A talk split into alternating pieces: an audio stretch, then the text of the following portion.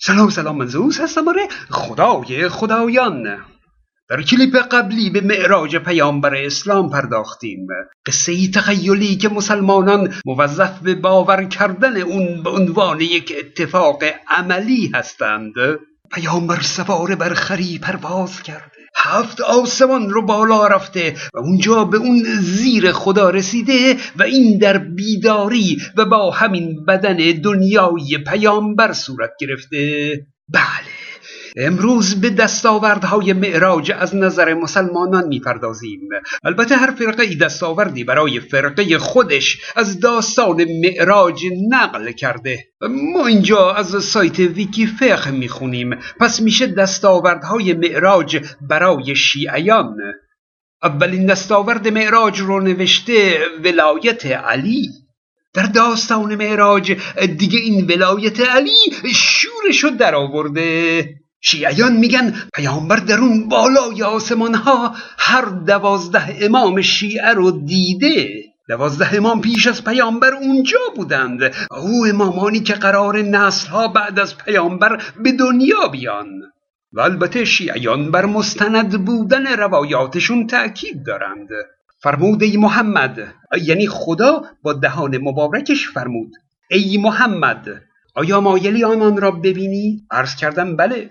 فرمود قدمی پیش گذار. من قدمی جلو نهادم. ناگاه دیدم علی ابن ابی طالب و حسن و حسین یکی یکی نام می‌بره. بعد میگه پروردگار من اینان چه کسانیند یعنی نام برده ولی نشناخته. که خدا میگه اینا امامان هستند. آره و حرفای بی ارزش دیگه که همه به شکل روایت معصومین از معراج پیامبر نقل شده. البته اهل سنت هم در جعل روایات دست کمی از شیعه ها ندارند ها. به هر حال دستاورد دوم معراج وجوب نمازهای پنجگانه هست. بگذارید از کشیش جی اسمیت نقل کنم. دکتر جی اسمیت کشیش دو آتیشه مسیحی که شناخت خوبی از دین اسلام داره قصه معراج پیامبر اسلام رو بر حسب باور مسلمان ها اینجوری نقل می‌کنه که So it's Moses that actually stipulates how many prayers Muslims are to pray a day. خلاصه محمد سوار براق شد پرواز کرد تا اورشلیم بعد از اونجا برای دیدن خدا رفت به آسمان هفتم. خدا روزانه پنجاه تا نماز رو به محمد داد که یعنی بر امت محمد پنجاه تا نماز یومیه واجب بشه. اونم گفت اوکی. اومد آسمان پنجم موسا رو دید. موسا پرسید خدا چند تا نماز رو بهت گفت؟ پنجاه تا. موسا گفت زیاده برگرد بالا پیش خدا کمترش کن. محمد برگشت آسمان هفتم کردش 45 تا نماز. اومد پایین به پیش موسا موسا گفت نه بازم خیلی زیاده برگرد بالا کمترش کن. محمد باز برگشت بالا پیش خدا. خلاصه چندین بار محمد بین خدا و موسا هی مثل توپ بالا و پایین رفت تا بالاخره پنجا به چل و پنج چهل سی و پنج و تا پنج نماز یومیه اون رو کاهش داد. بالاخره موسا گفت اوکی کافیه. دکتر اسمیت با قدری تمسخر میگه این موسا هست که تعداد نماز مسلمون ها رو تعیین کرده. ایشون که مسلمون نیست به راحتی متوجه پرت بودن این قصه هست؟ اما از اونجا که خودش به مسیح ایمان داره دیگه متوجه پرت بودن قصه های مسیح نیست. اونها رو عین حقیقت می‌دونه. ایمان دینی آدم رو کور می‌کنه. واقعیت اینه که فرقی ندارن. همشون قصه های پرت و بیارزشی هستند. دستاورد سوم اعطای کوسر هست. یعنی فاطمه دختر پیامبر.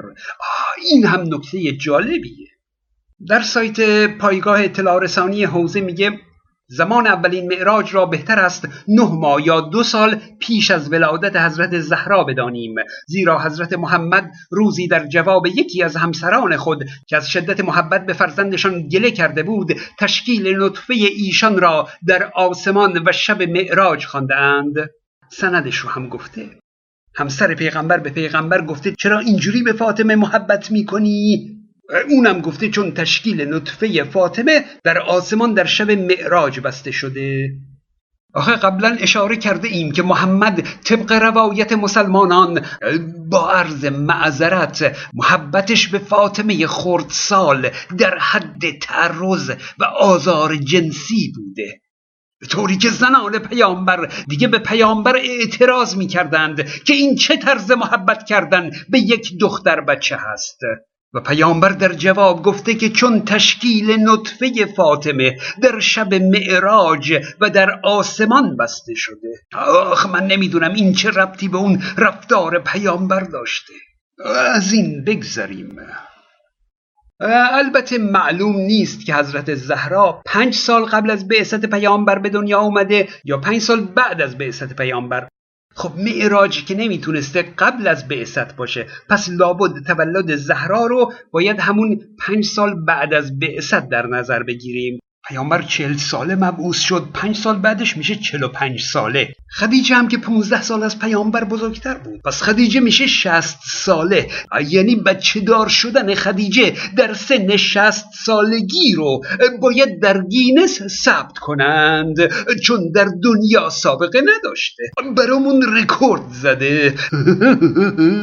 البته اگه فاطمه واقعا دختر خدیجه و پیامبر بوده باشه. احتمالا برای توجیه تولد فاطمه هست که در توضیح المسائل مراجع تقلید می‌بینید که نوشته زنان در پنجاه سالگی یائسه میشن و زنان سیده در شست سالگی یائسه میشن. یعنی در کمال بی سوادی یک اطلاعات اشتباه و کاملا پرت رو در یک فتوای توضیح المسائل میارند. فقط برای اینکه داستان تولد فاطمه رو از یک زن شست ساله توجیه کنند. و هر ساله برای ده ها سال هی تجدید چاپ میشه. میلیون ها مسلمون هم می‌خونن. هیچ کس هم هیچ انتقادی نمی‌کنه که این اطلاعات دروغه. به هر حال اینکه گفته معراج نه ماه یا دو سال پیش از ولادت حضرت زهرا بوده نشون میده که ظاهرا معلوم نیست که نطفه حضرت زهرا نه ماه قبل از تولدش تشکیل شده یا دو سال قبلش. یاهو! اینو دیگه گینس هم جواب نمیده. خیلی ببخشید جسارت نباشه.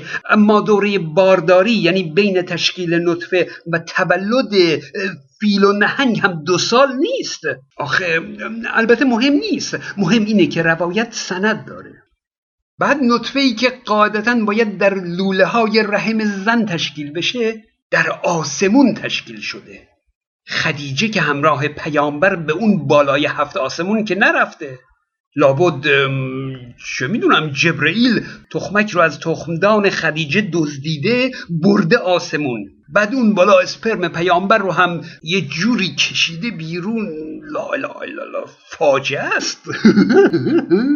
حالا این قسمت رو ندیده می‌گیریم. بعد نطفه رو به سلامتی در آسمان تشکیل داده و لابد برگشته اون رو آیویت کرده در رحم خدیجه. که فقط نطفه حضرت زهرا در آسمون بسته شده باشه. بله اگه راه دیگه ای سراغ دارید که این نطفه در بیداری و با همین بدن دنیایی در آسمون بسته بشه لطفا راه حلتون رو بگید. خوشحال میشیم بدونیم. بله دین همینه. چیز دیگه ای نیست. باور به همین حرفاست دستاوردهای دیگه میشه رفع تکلیفهای دشوار از امت پیامبر و اینکه خدای متعال موفق شده که با پیامبر محبوب خیش در سفر معراج سخن بگه. به اما اینکه پیامبر در این فضا نوردی شگفت انگیز چه حادیده وقت نیست سریع میگم. در آسمان اول پیامبر مالک و نگهبان جهنم رو می‌بینه در ادامه راه به انسان خوش اندامی رسید. او کیست؟ پدرت آدم است. ای بابا به اندام آدم چیکار داره؟ وایساده اونجا هر کس بره بهشت خوشحال بشه و هر کس بره جهنم ناراحت بشه. هنوز که مراسم بهشت و جهنم شروع نشده که. حالا بعد در ادامه مسیر مردی رو می‌بینه که گوشت ناپاک می‌خوره. او کیست؟ جبرئیل گفت حرام خاران امت تو هستند. بعد به فرشته برخورد که نیمی از پیکرش آتش و نیم دیگر یخ بود و بر هم اثر نمی کرد او کیست؟ موکل آسمان و زمین. بعد به افرادی برخورد که لبانی چون لبان شتر داشتند و گوشتهایشان از پهلو جدا به دهانشان افکنده بود. اینان مسخره کنندگان بودند. افرادی بر سر خود میکوبیدند. اینها نمازشان نخوانده میخوابیدند ادهی آتیش در دهانشون ریخته می‌شد و از ببخشید عقبشون خارج می‌شد. اینها انبال یتیم می‌خورن ادهی شکمشون گنده بود ربا خورده بودن. اما اینا به کنار خدا از شکنجه زنها حال می‌کنه. زنانی به موی سر آویزان به طوری که مغز سرشان به جوش آمده. اینا موی خود را از نامحرم نمی پوشاندند آخ آخ زیر بار حجاب اجباری نمیری. اینه. برخی به زبان خود آویخته و آب داغ در گلوی آنها ریخته می‌شد. به جرم اینکه همسران خود را با زبان آزار می‌دادند. زنانی به سینه هایشان آویزان بودند به جهت خیانت به همسر. زنی گوشت بدنش را با قیچی آتشین جدا می‌کرد. به جرم عرضه کردن خود برای نامحرم. خدای محمد مرزهای شکنجه های وحشیانه غیر انسانی رو جابجا کرده.